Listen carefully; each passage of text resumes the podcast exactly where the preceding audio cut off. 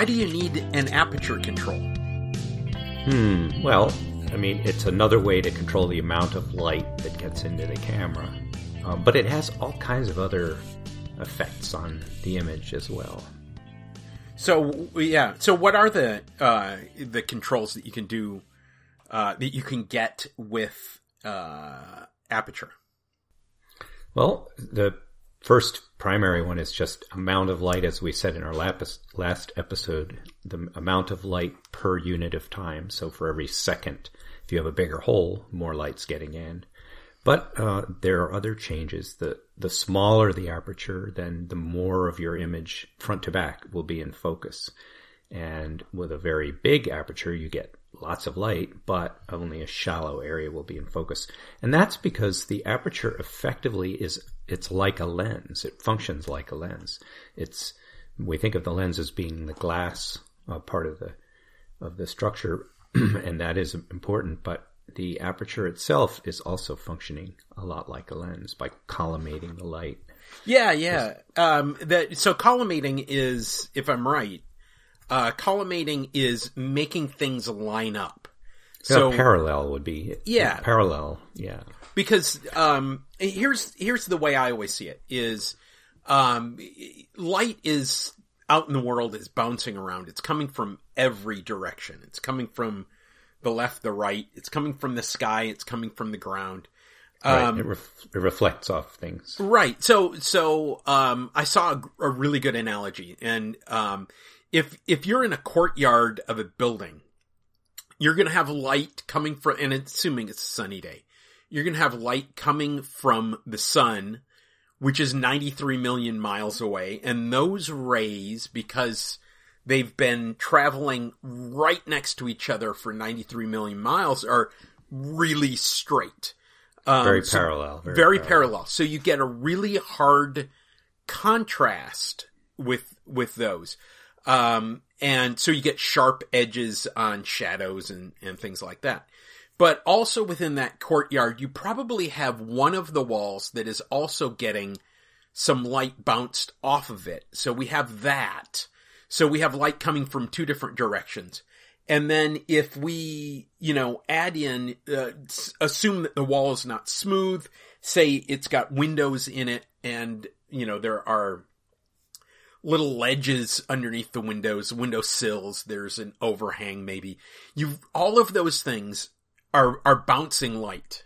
And, um, the idea of what the aperture does and the lens, they both, you know, have, have this goal.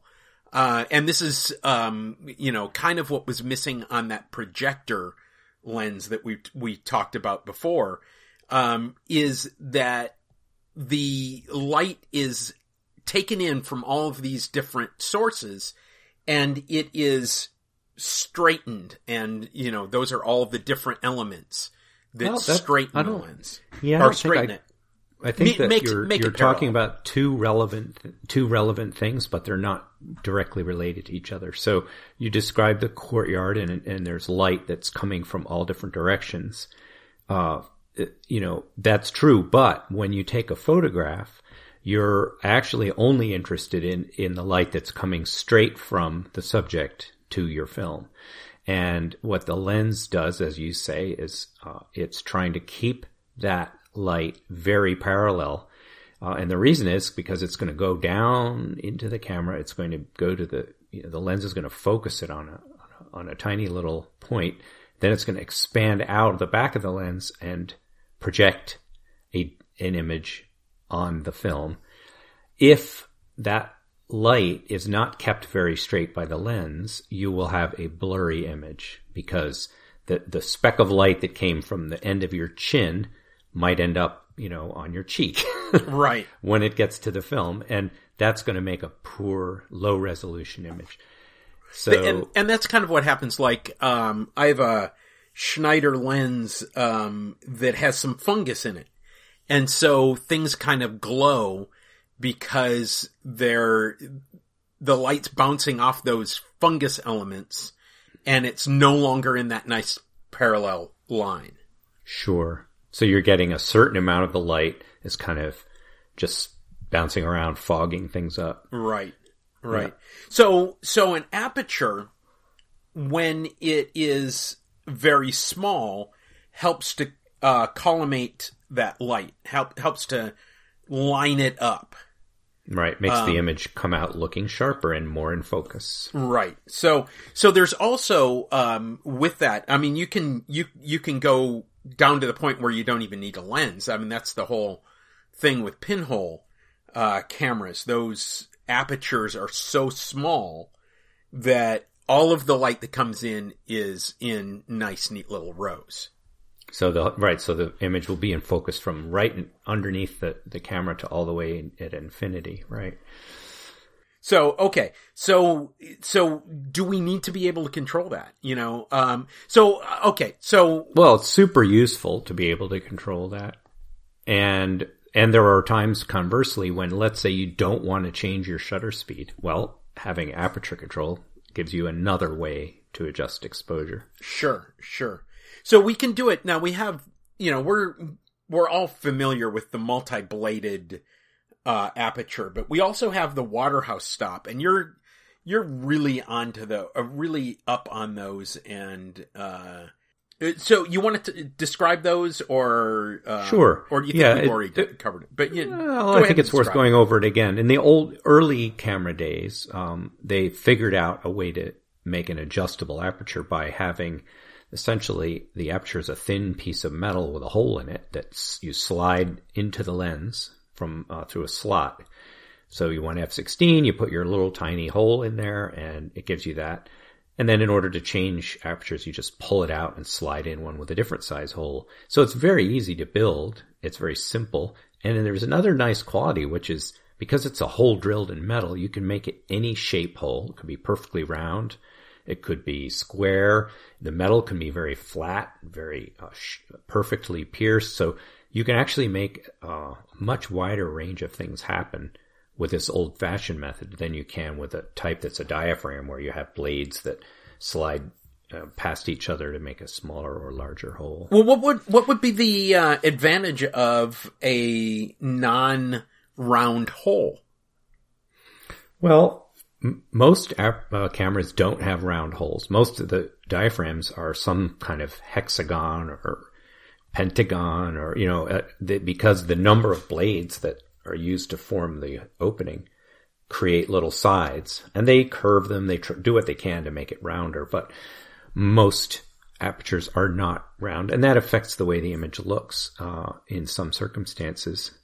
Uh, and it affects the quality of the collimation. So, if you have a perfectly round hole in a very thin piece of metal, as you would with a, an ideal pinhole, you're going to get less diffraction. So there's a, the image quality is directly impacted by the design. Uh, and then we'll, we can also talk about bokeh and you know, out of focus areas and all of that. Okay. So, and the Waterhouse stop is a, is a essentially a piece of metal that you introduce to the lens through the side usually, right? Yeah, right, exactly. You, you drop it in. Now, yeah. can you put it in front or behind the lens? You know, that's a, I don't really have a good answer to that.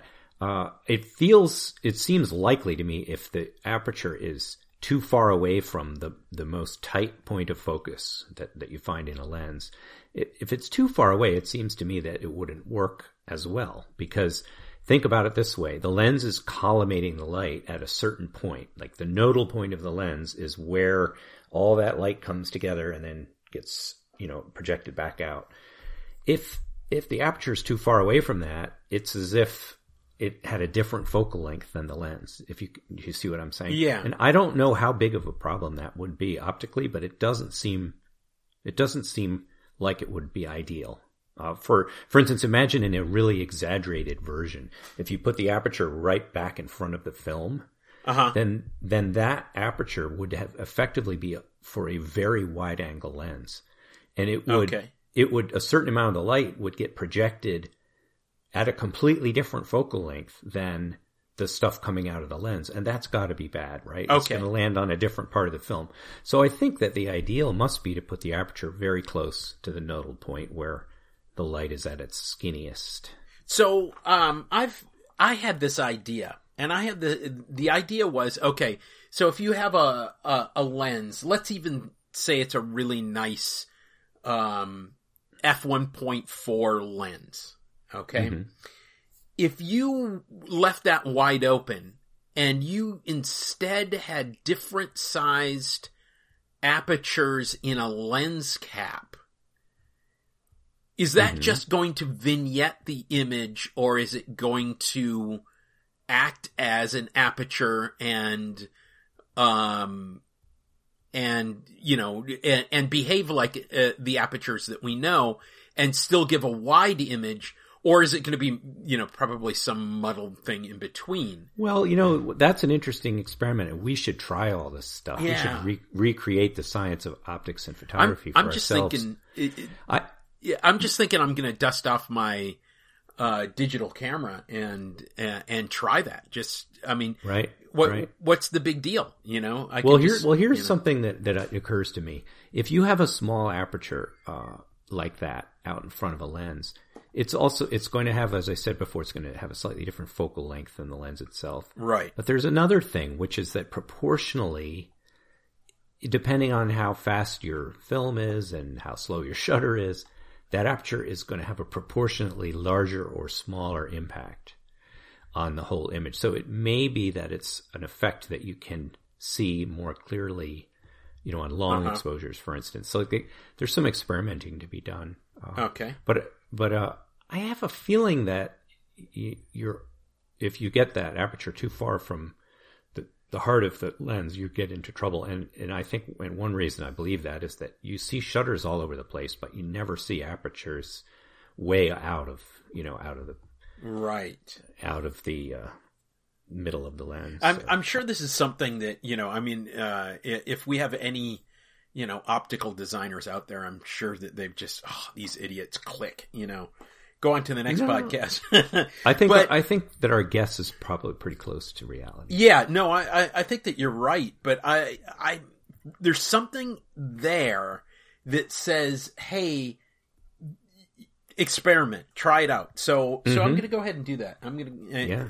I'm not sure exactly when I'll get to it, but uh, but I'm going to go ahead and uh, plan that out. So Right.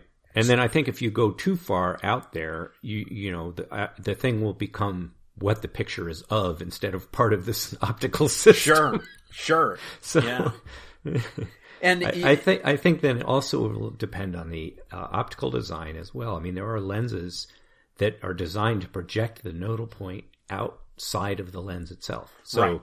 there's all kinds of exceptions to our sort of average lens that, yeah. That so so uh, you know an example would be like a um, a really wide angle lens um, that has you know the focal length being say 28 millimeters but the flange distance being 40 right. um, then or 35 or something like that well it's got to focus that behind it but it can't float an aperture back there Mm-hmm. So it's got to have the aperture in front of the that nodal point. So I mm-hmm. there's something there. There's something right, there. there I'm, I'm, well, there's there's a working that. range that that works, and yeah. beyond that, it doesn't. And that'd be interesting to know more about. Yeah. All right. And I, yeah, and we we should experiment with a couple of different types of lenses. You know, like like for a meniscus lens, is it um is that okay? You well, know, you know, or it, it, or would that be yeah? In optics, there's something called a test bench where people have like a, basically it's a bunch of standards that you can adjust in relation to each other, you know, all different angles and distances. And in a way, I'd like to make some sort of simple camera that kind of operates that way where you can, you can move all the parts around relative to each other. So you'd have, yeah. you know, a Waterhouse stop holder and a front lens holder and a back lens holder and an in between, you know, that you could actually sure. move p- pieces of of glass and apertures and things, different distances, uh, have some kind of shutter in there. You know, it would be really a fun, a fun device. And I guess you might want to put it all inside of a big, you know, some kind of a box so that you could move things around however you wanted. Or and you don't have light, light bouncing around yeah, it within right. it. So yeah, that's some fun. That's definitely something to do. Uh, so mm-hmm. we'll have to have to look at. I'm wondering if there's something that I could uh, 3D print that would work reasonably well. I'll have to think that through.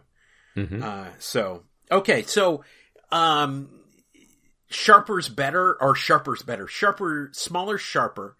Mm-hmm. Um, but it limits the light. Is there any reason why, uh, you know, say a pinhole camera, if, if the smaller we get, the sharper we get, is there any reason why you wouldn't just take that to almost no light coming through at all?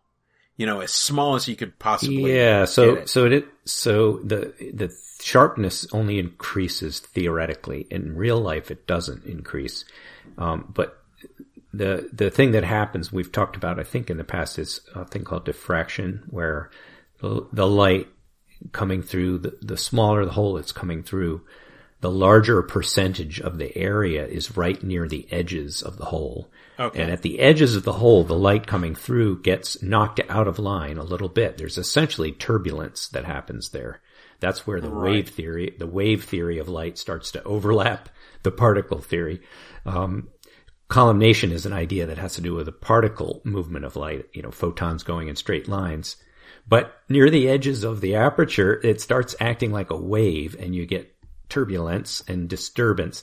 And w- what happens is the smaller the aperture is, then the higher the percentage of the light coming through is close to that edge. And so at a certain small size, that diffraction interference starts to degrade sharpness uh, enough to counteract the advantage of the tiny lens effect of the tiny hole. So that, and then the, the other variable though is that there isn't an absolute size. It's size in relation to the size of the actual sensor or film.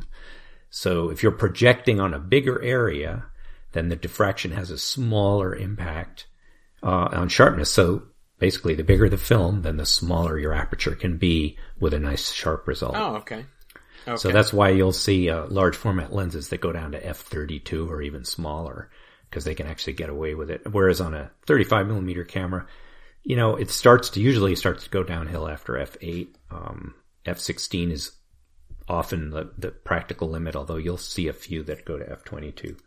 So, um, one of the uh, one of the issues that you see on, or one of the one of the sales points on uh, on a lens that you'll see often is the number of blades, and we just talked about uh, you know the the hexagon and pentagon shapes, uh, maybe an octagon shape um, that you get, you know, and that's just simply the number of blades. So a pentagon would come from five blades, and it's just they're straight blades.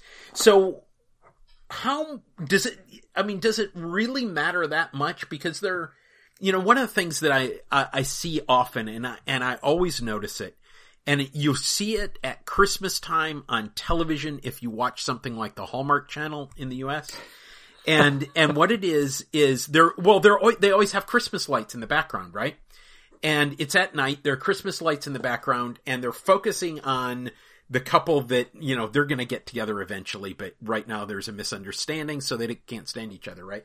So they've got that scene going on in the front and in the background are all these hexagons which are those or or pentagons is you know what i see often and you know that's the bokeh area right or the bokeh area yeah um, so what you're describing is that the out of focus area of the lens of the image when any light sources there will right. actually will actually show you the shape of the uh, whatever shape your aperture right. is. So and and here's yeah. and here's my thought is you know these I mean the production values on a Hallmark movie are not the highest but still they can afford the you know the $17,000 lenses for these cameras right so why do we see those at five bladed apertures on those why don't we see a bubble why don't you we know, see so, a perfectly so, circular bubble? Yeah. Bubble? So my opinion of that is is that the the choice between a round bubble caused by an expensive many bladed aperture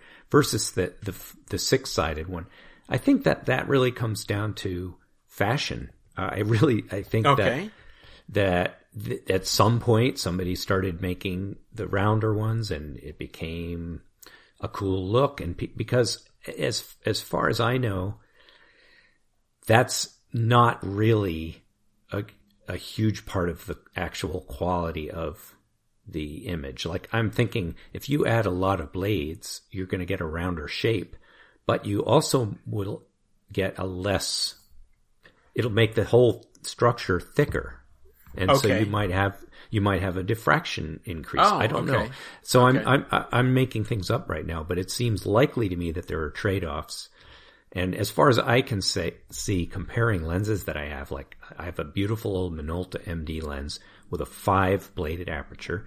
It makes these pentagonal, you know, shapes in the image and they're wonderful, beautiful, sharp images. Like there's no better lens. And then ones I have that have more blades, I don't see a higher quality, but it does look different. And I think that what we're talking about now is subjective kind yeah. of artistic choices okay. and fashion and that kind of thing. I taught with a woman when I taught in Jacksonville. Uh, I taught with a woman named Jen Morgan, and um, she is uh, she loves the uh, Yashica Electro 35, and I had one in it. Eh, it didn't really do much for me, um, but it has a five bladed aperture, and I mentioned that at some point. She said, "You know, I kind of like to see it because um, it, I'm I'm conscious that it, it is a photograph. I'm making a photograph. It's not, in, mm-hmm. you know, it's not life here.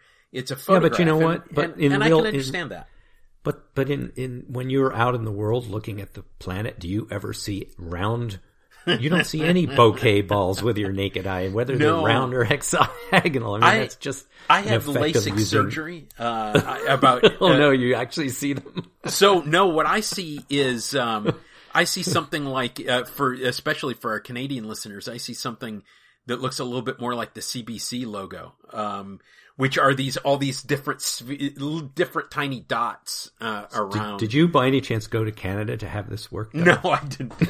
uh, but it could have been a Canadian doctor because you know uh, uh, Canadians, you know, they're almost foreign, right? Okay, right. And they put the, and they and put their logo in, in, the inside of your eye when there you do surgery. Wouldn't that be something? Yeah, have your have your LASIK surgery um, uh, sponsored by, you know, and sure, then it's going right. to be, oh my God, I'm looking at Chevron logo again. The only problem Chevron is logo. you've already bought their product. Like it's, it's sort of internal right. advertising. exactly. Exactly. And it's constant. You can't, you know, I'm going to have this redone into the McDonald's logo. Um, anyway, um, uh, let's hope I did, we did not, um, uh, spur some, uh, some... Perhaps we should edit this out. right.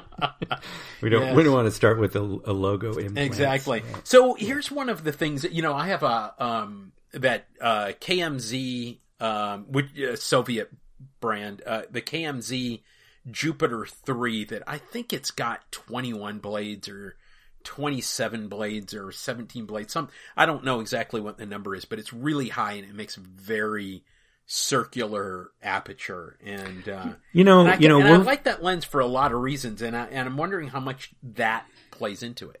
Well, so so I think we've been fixating on bokeh balls, but you're right. The the shape of the aperture will affect other things about the out of focus area, combined with the glass and the lens design and all of it. So I, you know, this is beyond my knowledge level, um, but I I believe it has an impact. However, I think it's probably mostly an aesthetic impact. Right. Okay. So here's also, um, you know, we talk about the extreme of the 21 blades or whatever it is.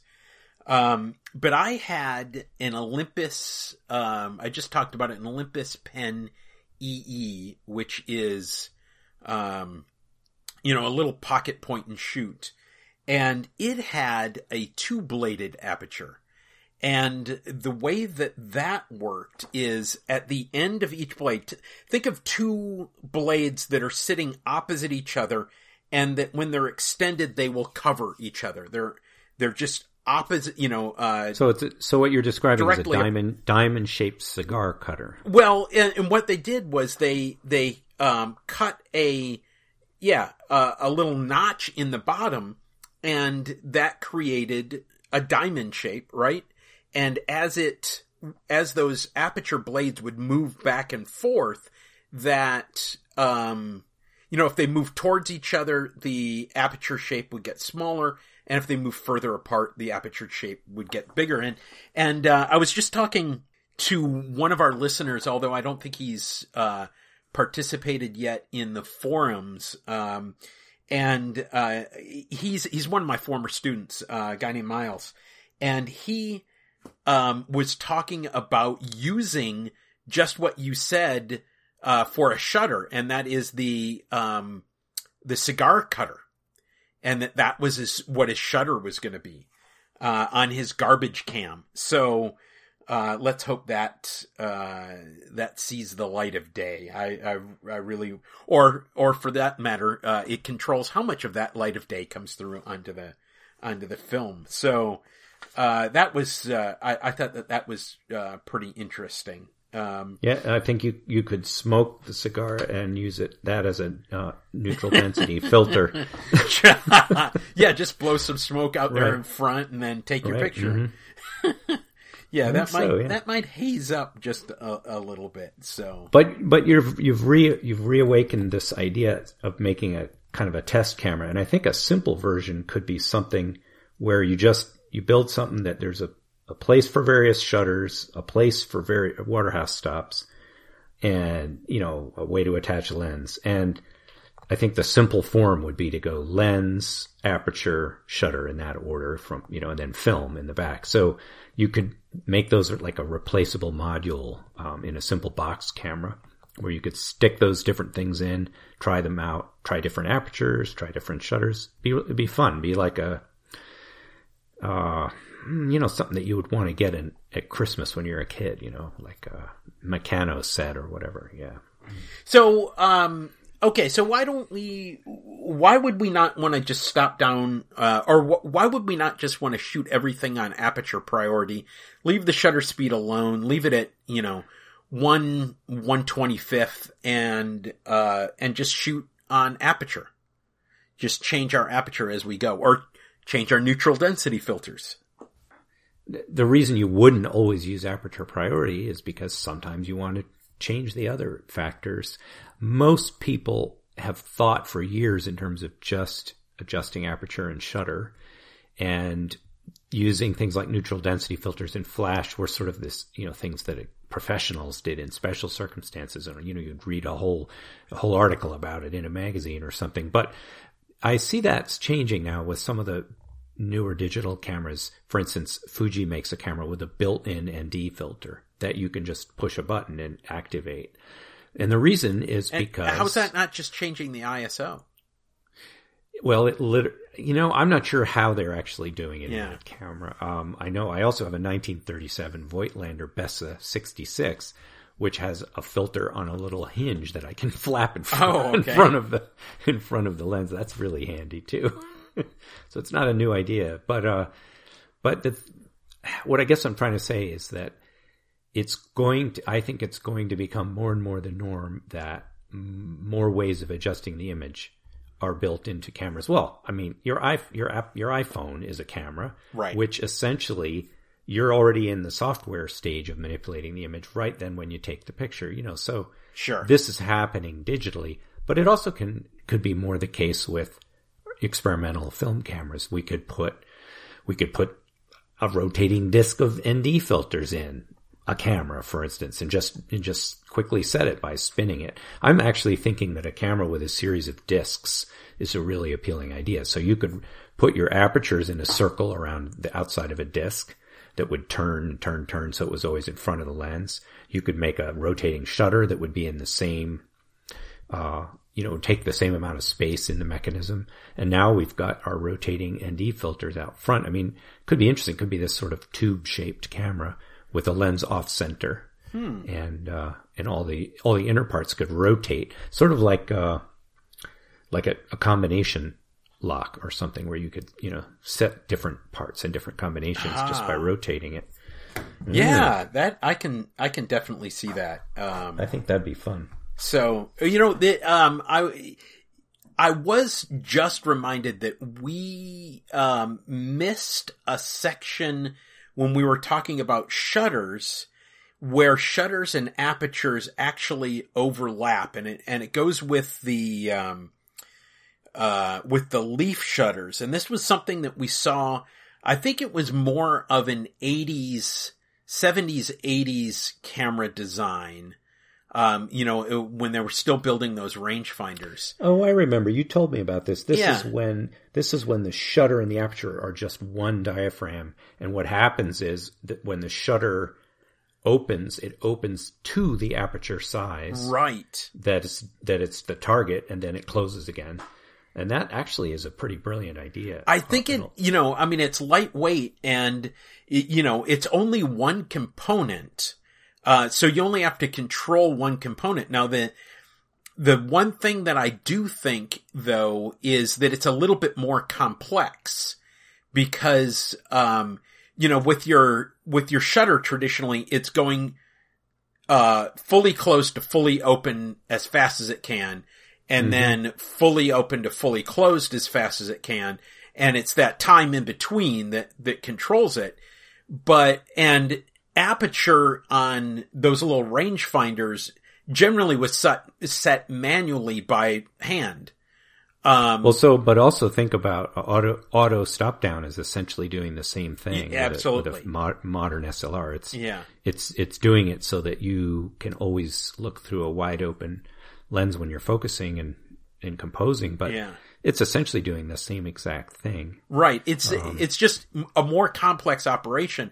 But one of the things that I'm thinking about is just like what you were talking about.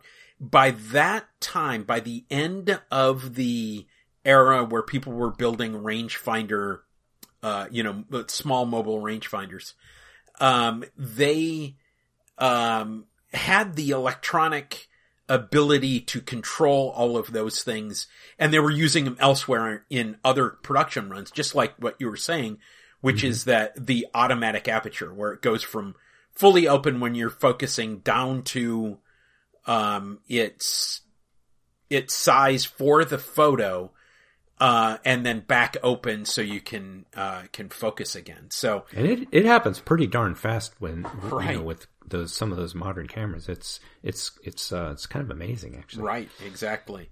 So yeah, you wonder how it does it without sort of like vibrating or you know yeah. pulsing like yeah. is it and maybe it does maybe it does pulse a little i mean and that maybe that has an effect on the image too you know when the when the aperture is like it, it, you would think that it might actually change infinitesimally change sli- size slightly during the course of the exposure for instance. Sure. And that might be given a different quality and there's another thing to experiment with. Yeah. Um, that um, that was uh, one of one of the advantages of the leaf shutter um, that a lot of people like. For instance, uh, you know, Hasselblads have the, those leaf shutters, um, and um, part of the advantage of that is that you can minimize camera shake because the action of that shutter opening is in a radial pattern that is perfectly right. balanced on the other side of that circle right. as opposed to a um, you know a, a, a curtain that shoots across, slams into its end, and then another curtain shoots across. You can get a little, and also the uh, if you're talking about an SLR, the the the lens, uh, or excuse me, sorry, the mirror moving up can shake uh, can shake your camera a little bit. So so those yeah, and you know, all these different directional uh, impacts that are happening. Right. Are right. more uh, more disruptive. Yeah.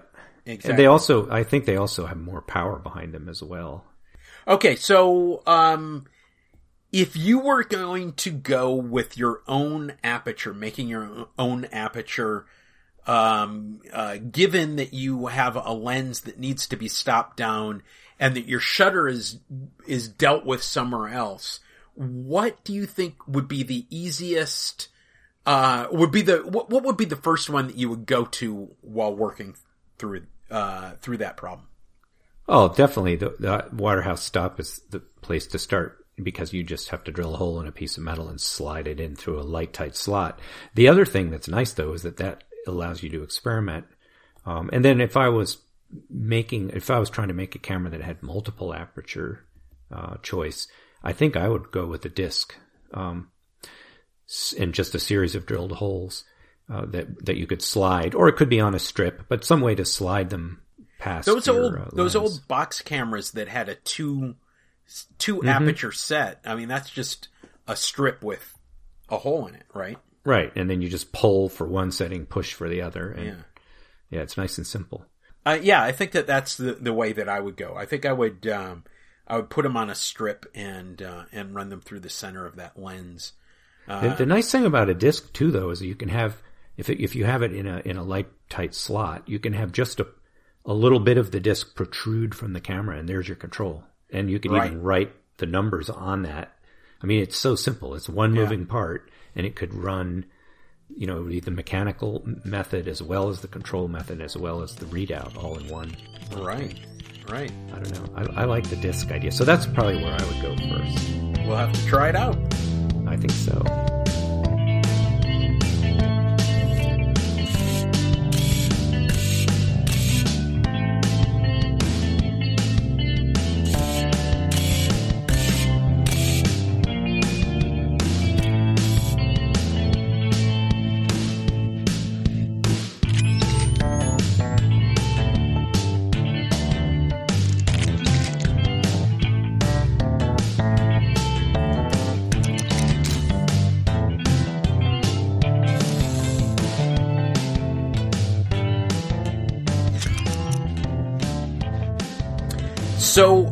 understand that you have spent a little bit too much time over there at KEH website. Am I right? that's true, but that's partly your fault. So yeah, um, just just so you guys know, I uh, I was uh, trolling on. Um, I was not trolling people, but I was uh, going through Instagram and I found a KEH uh, coupon code for I think it was 15% off and I sent it to Nick and the coupon code didn't work but he bought the stuff anyway. well, what happened is it made me discover a uh, that there was a Fuji GX680 for I think $21.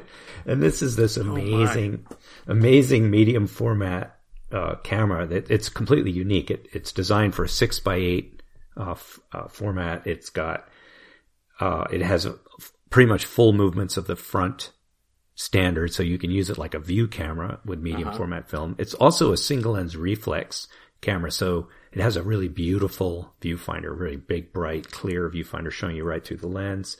Anyway, it's this amazing camera. And you can get them, considering how good it is, you can get them for, you know, I don't know, with a lens, or you can get them for a few hundred dollars now. But the the trouble, uh, but that's still a lot of money, and they're all electronic. So if something goes wrong, they really are studio cameras. Uh, it's I mean, a big, heavy, right? Big, heavy studio camera, but uh, people use them outdoors too. Um, the thing about it is that it's all everything is it's it's a very modern camera. It like you just push put the film in and it feeds it itself, and you know it's it's one of those things that makes humming noises and you know, does all the work for you. And so it's not something I could work on ordinarily, but with, but for $21, I thought, wait a minute, I could just take off the stuff that needs to be electronic and attach a Graflok back to the back so I can use a mechanical roll film. And then uh, instead of the expensive electronic Fuji lenses, well, I could just put, you know, again, a, a Graflex, uh, lens, lens hold, holding board on the front of it and then use yeah use uh, large format or medium format lenses that have their own shutter. So just use it the mechanical part of the camera and dispense with the electronic part of it. So it's going to come in the mail soon, and I'm going to try this experiment out. Um, and what I ideally I want to keep the single lens reflex viewfinder functioning, but that means I'm going to have to figure out a mechanical way to raise the mirror because that was also electronic in the in the uh, in that camera, but I think I could probably figure out a way to just, you know, have a string and pull up on it or whatever. sure. I'm wondering, yeah, well, that would introduce uh, a hole for Oh, you could make that work. Yeah. You can make that work. You just, you just have to make a good fit and put some fuzzy stuff around it. Yeah, yeah, not string, not string. You need a lever. That's what you need. Well, so the, Yeah, it could be a lever, but the point is that that when the mirror is up, it's a light tight seal. So if whatever you attach to it is behind it, it, it shouldn't be a problem. Okay. Yeah, because it, it has to uh, seal off the um, the view the the uh, focusing screen, mm-hmm. right, and the viewfinder up there. Yeah. So okay, that makes that makes sense. So, um, what kind of timeline are you uh, working on this build? I mean, what what's your your plan for development? Well, you know, I have all these projects, and they're all they're all waiting for each other to happen, and and I have a bunch of parts that I'm more or less planning to use for specific cameras, but I might just steal some of them and put them on this because it's a, it's an appealing idea. So first I'll I'll just experiment with it. I'll find out what you know what works and what doesn't with no power, and then I'll just remove the stuff that's in the way until I have a camera. I mean, at the worst case scenario, I could just gut it completely and get rid of the mirror and seal up the top and you know or glue the mirror shut or whatever. I mean, I could create and use a focusing I could basically just, just, use it as a view camera, right? Um, wow. and I have I have a, a, back off of an old Crown Graphics, so I already have you know a Graflok back with a ground glass that just can be screwed on the back, and then on the other end, uh, it's just as simple. I'm sure that I can really easily rig up a way to stick lenses on the front that's light tight. So uh, I don't think it's going to take much to try it out uh, at all. Um, it's so uh, yeah, that's probably that's really the attraction is it's quick, and if it works, it's a really really well made. So the similar camera I'm making for myself, which I still will complete, will have a more old fashioned rickety kind of a front end for controlling the movements of the lens. You know, just some screws that you tighten and loosen and fiddle with. Uh, this is much nicer. You know, it's all made beautifully machined and is this going to have all of the front standard controls that you would get, say, on a field camera? Yeah, it does. It is essentially it is a field camera, and people re, the the one limitation, of course, is that it's a big SLR, six by eight format SLR, and that means I won't be able to get a super ultra wide angle large format lens to work because I won't be able to get it close enough to the film. Okay. So one disadvantage of a single lens reflex is that there's this big bulky mirror box right. that keeps the lens at a distance. And they design special lenses to accommodate that extra distance. But large format lenses don't work that way. They have to get really near the film for very wide angle, short focal length. I wonder lenses. if that Mamiya 50 millimeter would work on there. See, that one I'm not sure. I doubt that it will because that's not only is that a large format type lens, but it's designed for a uh, uh, rangefinder camera, which doesn't, you know, it's designed to be have a very short flange back distance. Oh, okay. So I don't think there's any chance that'll work, but uh, longer ones will work. So I, and I, you know, it's just a matter of measuring, you know, crank it all the way back and see how far it is to the film, and that'll be my focal length limit. Um, you know, I was just thinking about okay, so what is the you know, the flange focal distance on that. And then I realized you don't have the right back for it. So it doesn't even matter. I mean, looking it up, uh, it, it right. doesn't matter. Now, if you use the mirror, if you end up using the mirror, you're going to have to mimic that yes. flange focal distance. Otherwise, what's on the mirror will be in focus, but right. when it hits the film, it'll be out. Yeah, so so the uh, the actual original cameras do have a removable film back. So so you know there's a design where there's some distance between the back of the camera, the flange, the film flange, so to speak, and the film plane, and that distance won't be exactly the same as on a Graflok, but it only has to be a little bit longer, and then all I need to do is shim shim the Graflok thing back. So I don't, I think it's likely to work. And then, you know, from there, I could you know start grinding the back of the camera off or something. But I don't sure. think I'll need to. I don't sure. think I'll need to. And and and also you could one could design a recessed lens board to you know a little bit or something like that. Um, if you need to make up a few millimeters, so. And then, uh, at what point do you hook it up to uh, the lightning and say, "It's alive! It's alive"? yeah. Well, That's also a possibility. It okay. does it does say that it's missing its power source, whatever that means. Oh, so okay. Conceivably, you could just get the right okay. the right voltage converter and plug this thing into the wall, and it would come to life. Well, know. you were saying that you were getting thunderstorms now that you never used to get thunderstorms. So, hey, that might be you know a hidden benefit of global warming. Right, we can tie a kite to the uh, old electronic camera and so we've got an update on the garbage cam challenge and, um, yeah, some of us still need to do it.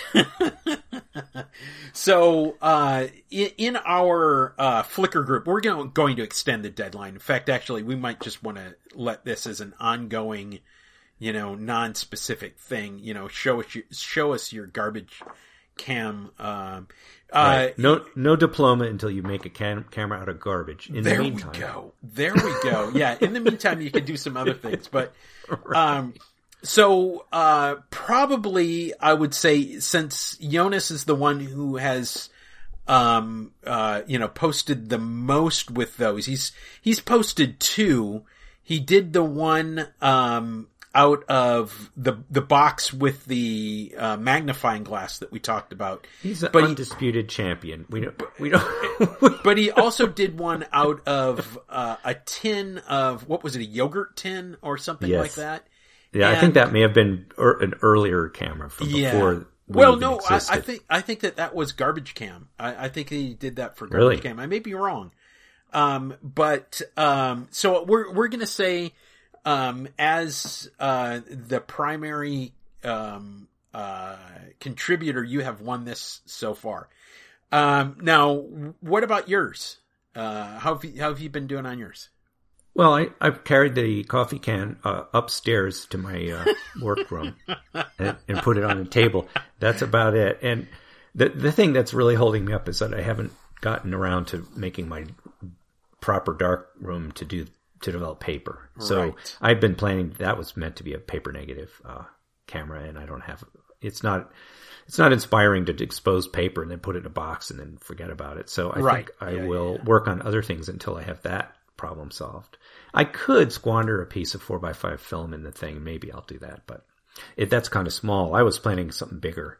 Um, maybe it, maybe it, maybe I should come up with a different design that's that's for film and uh, Maybe just tape some uh, some 120 across the back of it, and then uh, and and develop it that way.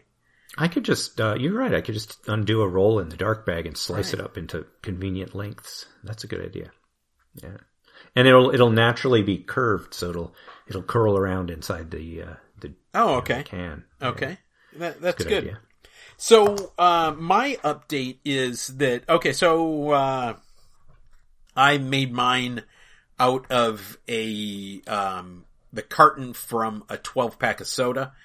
Um, I folded it. I put everything together. I had uh, dowels. We talked about it in the last episode.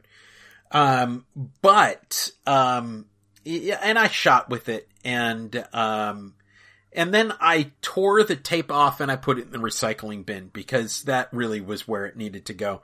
It's, that's not really garbage cam. That's recycling bin, um, cam challenge. That's fine. Thing. That's, but that's I, better. I, I think yeah. that, that, yeah, right. Exactly. That's, that's one step up.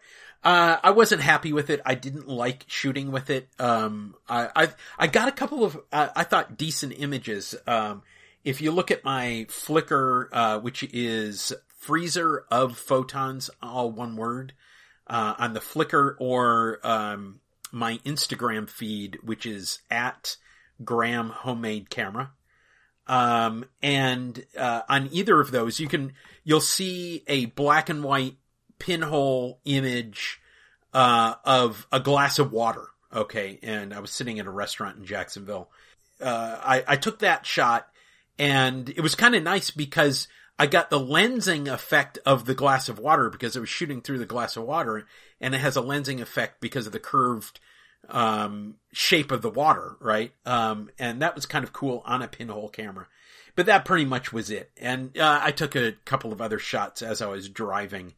Um, so I had a lot of motion in it, but I, I had zero affinity for it. So I'm, I'm looking again uh, and I will. Um, uh, I, I, will do another one uh, in not too long. So uh, we just talked about what you were building this week, but what I'm going to ask you: What have you been testing this week that you got in the mail? How about that well, for leaning in? I'm I'm not entirely sure what, what which thing you're referring to. Um, I, if you've got some some personal things in the mail that I that are not no no no that's not what I mean. There there's more than one uh, photographic thing that came in. I, I, was so I was talking about the sixty three. 63. Yes. Oh, the camera you sent. yes. Oh my. Oh, I, I, feel like I've just stepped on your foot three times, you know, to try to get you to say it. Yeah, but my brain isn't in my foot. Okay, yeah. so well, well, so Graham sent me the number two version of his camera named the 63 because it is a three centimeter by six centimeter roll film camera that uh, the one he made for me takes a 90 millimeter lens. Luckily, I had a a spare 90 millimeter lens and it's just a fixed focus camera. So it's holding the lens about in the right place to, to have a nice deep depth of field if you stop down enough. And so you don't have to focus it. You can, this particular lens lets me pick an aperture and a shutter speed as long as the aperture is small enough to get everything in focus. And, and then there's this diabolical device that, that uh, Graham came up with for advancing the film where you have oh, yeah, these two little knobs. There's these two little knobs and you have to, you have to sort of feel the film and like turn the knobs while peering through a hole to get the little number to come to the right place. But what's ingenious about it is it lets you split a six by six numbering in half to get the three by six layout. And that's very cool. I don't know what happened to me when I tried to operate it. I took a lot of pictures with the camera. It was really fun to use. It's tiny, lightweight. Um, actually rigged up a an old Hasselblad uh, sports viewfinder uh, to put on on it, so it'd be easier to aim. So I had a whole lot of fun, but something went wrong with the film. I don't know. It, I I probably did something wrong myself, but I ended up unloading it in a dark bag and then making a big mess of loading it into a tank so that I wouldn't expose it to light. Um, so I, I kind of screwed that up and I have not developed it yet. So I don't know what, you know, what it, what will come out of it. Um, and I actually have a, a, a, spare roll of film that is already exposed and I'm going to go and run it through the camera like, you know, just without taking pictures just to see, to sort of get practice. I think I did two things wrong. I think I, I reversed too much because you're able to go backwards with this setup and I, and I kind of got confused and I think I went way too far backward. And then I think I also may have just bollocksed it up when I was unloading it. Um, yeah. Okay. So I don't know. We'll see. Okay. So we will talk about this more in a future episode. Um, and, uh, and, and, you know, once, once Nick has a, a, a chance to try it out and we'll go through the full build, uh, on it. Um, so that's, and, and with mine, I'm I'm continuing to shoot that, and um, I'm actually surprising myself at how often uh, an image that is one high by two wide, which is you know that six by three, it's one to two. How often I find subject matter that is just tailored for it. Just driving around, just doing my normal, yeah. you know, go out and look for photographs kind of thing. And, well, that's um, the, that's the same as six twelve. So it's, yeah, it's six by the, twelve, right? It's the classic panoramic. Yeah, yeah. and I'm just finding a lot of uh, a lot of potential for it. So uh, so I'm enjoying that. The other thing, uh, I had two more builds in this last little bit. Um, I built I okay. So when I was in Minneapolis uh, on vacation a couple of weeks ago, I stopped by the National Camera Exchange in Golden Valley and they have upstairs uh, away from their you know normal digital um, uh, money making enterprise they have a vintage camera department and uh, there are two or three guys working up there and uh, they have along one wall those big industrial shelves you know where maybe there are five shelves Um, and it's just jam packed with camera junk. And, uh, I went through and I pulled a, uh, pulled a rangefinder out of there. I pulled a, um, a cable release out of there and I pulled out two Graflex Graflok back and there's the smaller Graflok back. What is it? The two by three? Is that what they call it? The two by three Graflok? Yeah, that's the small one. Yeah. Yeah. And, it's actually two and a quarter by three and a quarter. By okay, yeah, yeah, and it's um, so it's a six by seven. Uh, there both of them are six by sevens, so it's essentially the same thing as a back for an RB sixty seven. Um, and this these particular ones I think were over there because they were branded when Singer owned Graflex right at the end. I think they owned them for about three or four years there at the end. And yeah. uh, these are Singer branded Graflok um, uh, six by seven backs. So well, that, I, that's a good thing because those later ones are the better ones. Right, right, exactly. And and they uh, they've got a couple of quirks, um, but uh, they seem to work well. And and they both had dark slides, and you know, they charged me thirty five bucks a piece for them. And I thought that that's a steal because I know what they they go for on the bay, and that's about half of what they go for on the bay, and, and they weren't both in good condition. So what I did was I built a body that slides on, and and if you've never used a Graflok back, it um, you can just set it into the back, and then you usually have um, retaining clips, retaining bars that slide down off the top or and, and off the bottom. Um, however, there's a channel on the back. You know, there's a, a ridge that, that holds that, you know, that, that couples with that retaining bar. And I figured that I could build something where I could slide the back onto a body of a camera. Oh, sure. And like so, it would have fins that would catch instead of right. Right. Right. The so, only problem is that, but then you've got to deal with the, the, the little crossbar that has to fit in a, a groove. Right. So, yeah. So you'd need some kind of springiness to accommodate that. Well, I just, I just let, uh, I just had a place for that and cut out a wedge, um, in the, uh, in the design. And, and basically what I did was I, uh, did a 3D model and it's a pinhole uh, it's a pinhole with a, um, it's got a, you know, the six by seven image size. It's got a 24 millimeter focal length and I put on a 0.15 millimeter pinhole on it. And, and then I devised a shutter thing in the front where it's a guillotine shutter. So you raise it up to let light in and you let it go down to, uh, to cut off the light.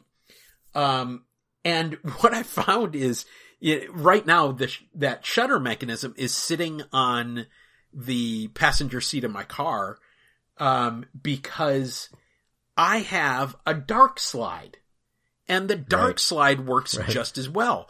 So what I sure. do is I put my finger over the, the pinhole, pull out the dark slide, wait, wait until it stopped moving on the tripod, move my finger, count, right. put my finger right. back, and then I've got that dark slide to just slide right in there. It really is a nice camera to go out and shoot with. Um, yeah. Yeah, I've kind of gone to where I'm really mostly interested in cameras based on the that that style where there's a separate film holder that you can detach and then the the full complete uh, lens with its aperture and shutter speed all built in at the other end I just working with that that large format stuff is it's it works really well. You get really high quality results from even the simplest camera. And it it does all the spacing. You and you, you don't have to. You, you, never overshoot, right? You never mm-hmm. overshoot yep. when you're advancing. Yep. Um. Uh. And it you know it it has all that all figured out. So. Um, now the the thing is that um, while I'm home for the summer, um, I don't have access to the 3D printer. I have access to at school. So I have this little tiny mini 3D printer that'll do like a four by four by four cube. That's the biggest it will print. And this was bigger than that. So I went to a place called 3dhubs.com and, you know, uh, uh, and essentially they kind of bid it out. And, um, you know, I live in northern Florida, northeastern Florida and somebody in, in suburb, well, yeah, suburb of, uh, not Ocala, of Orlando, uh, ended up printing it and it was over the Labor Day weekend, Memorial Day weekend. And, uh, I think I sent it on a Thursday and I had it on the Tuesday. Uh, had it back and it cost, uh, $35 with setup and shipping, uh, which is almost nothing, you know, for this. Uh, so it's, it's a really nice little, uh, little camera that I'm taking out and I'm really considering I'm going on a little bit of a bigger vacation coming up soon and I'm considering that taking that instead of um, some of my other pinhole cameras that um, you know uh, have were more professionally designed than what I did. So so that's that, that's what I've been doing. That's what I've well, been that, building. That's so. encouraging. Yeah, I've been thinking the same thing. I've been thinking I really want to use uh, roll film back as a basis for pinhole, and I and I do have one that's that's a Calumet roll film back that that has spacing issues, and I I might actually use that um, because with certain kinds of film, it modern films are thinner than older films, and so the spacing is um, it doesn't leave enough space if you use a modern film, so the, the images will tend to crowd close together. So it's not ideal for using with my regular cameras, but I'm thinking of just turning it into a pinhole camera. And one solution I thought about, you know, there's ways you can kind of fudge by adding a little paper in so that when you wind the, wind the, uh, roll film, it, it takes up a little more space and it gets bigger spacing. But I also thought, you know, I could just, just slightly reduce the opening, you know, mask, mask it slightly, you know, so that you're making a slightly smaller image and then it won't overlap on the roll. So that'd be a simple fix. And that would be a great thing to turn into a pinhole camera because it's six by nine and it's like you're saying, it's automatic. There's a crank on this one. You just turn the crank, um, and it automatically spaces the film the right amount and it's small and, and it's sturdy. So when you attach your plastic contraption to it, it had this nice rigid, rigid, uh, uh, structure to support everything. Come on, get out the angle grinder, grind that thing out of uh, out of an old Chevy. Uh, no, I'm that, talking about you're using. Oh, mine, mine. Oh, yes, yeah, yeah, yeah, yeah mine. One of the things, uh, one of the things that's really nice about working in plastic is, I, I don't know if the measurements were off or there was a little bit of, uh, of shrinkage in the printing or more, most likely there was some, some measurement that was off, but it, it's a little bit of a tight fit. So all I have to do is take my, um, you know, craft knife and, uh, and cut it down, uh, or sand it sand it down. I've been doing also some sanding on some other ones. So, so that's really, uh, you know, a nice little advantage. So, uh, did, have you gotten any emails or letters from our listeners other than, uh, the interactions that we have on our forums? No, I, I haven't got anything through email. I think it's all been communicating directly through Flickr and, uh, uh, I don't know about Instagram. That did remind me though. There's a. Do you ever follow uh, somebody named Dora Goodman? I don't think uh, so. Uh, you mean on Flickr? Yeah, that's a woman who lives in New York who makes. Uh, she makes and modifies film cameras, custom stuff. A lot of a lot of it is just aesthetic, but she also builds cameras from scratch, and her system's actually pretty cool. She's done a lot of them that are basically a whole bunch of shapes cut out of flat material and then you stack them all up and put bolts through them and that gives you precise control of your your um, front to back dimensions for things like getting things to be sharply in focus. But it's a very very simple way to build up a structure because you're just making a, essentially a whole it's like building a sandwich you know? Okay. You, send me her um, anyway she, she okay. recently came out with her first 3D printed plastic version of her camera. Um, and it's one that uses a Mamiya press lens like the ones I've been using, only a 65 millimeter. And she's, she's giving away the, the plans. She's basically saying, you know, come to my website, download it, print it for yourself. Um, and it's kind of cool. It looks like a really, a nice camera. So just look up Dora Goodman on Instagram. You'll find I it. am at, on, uh, oh, on Instagram, no, on Flickr, right? Nope, Instagram. Instagram. Well, I'm on Flickr, so no wonder I wasn't finding. Um, but yeah, I'll definitely, uh, definitely take a look. Hang on a second. Does it look like it is like, um, got a, uh, like it's, it's almost, clamped together. Uh, yeah, like it's got yeah, but it's well yeah. through bolts. Yeah, yeah. So yeah. okay, yeah. Well, she's on uh, Flickr as well.